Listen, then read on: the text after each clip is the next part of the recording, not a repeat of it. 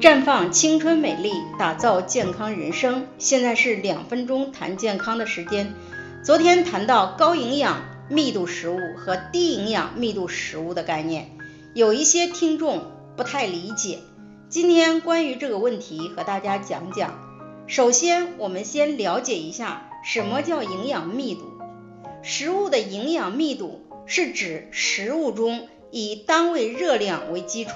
所含的维生素、矿物质、蛋白质这些重要营养素的浓度，简单的来说，就是吃同样重要的食物，有些食物为我们提供的营养种类和含量更多，有些食物基本只能提供热量，营养成分却很少。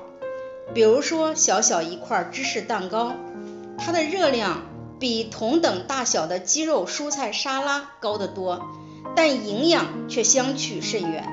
芝士蛋糕大部分都是糖和脂肪，而鸡肉蔬菜沙拉所含的维生素、矿物质、蛋白质等更丰富。那么在我们平时的饮食当中，哪些属于高营养密度食物，哪些属于低营养密度食物呢？简单的区分方法是，脂肪含量比较低或者糖含量比较低的，通常营养密度较高。食物中加入大量的油、糖等成分的，营养密度较低，比如瘦肉、鱼肉、豆制品、鸡蛋、奶制品、蔬菜、水果、杂粮等，大多属于高营养密度食物。而面包、点心、蛋糕、奶油、各种糖、冰激凌、奶茶、方便面、油条等，属于低营养密度食物。我们平时应该多吃高营养密度的食物，而低营养密度的食物只能作为调节口味的食物偶尔吃。特别是女性经历经、带、胎产等过程，气血营养流失比较多，平时更应该多吃高营养密度的食物，这样身体才能及时更好的恢复。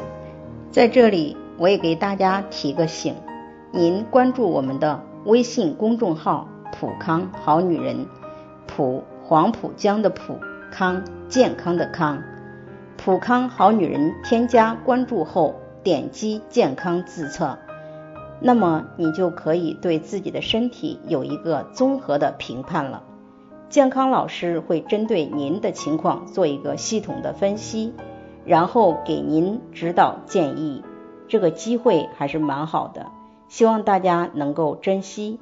今天的分享就到这里，我们明天再见。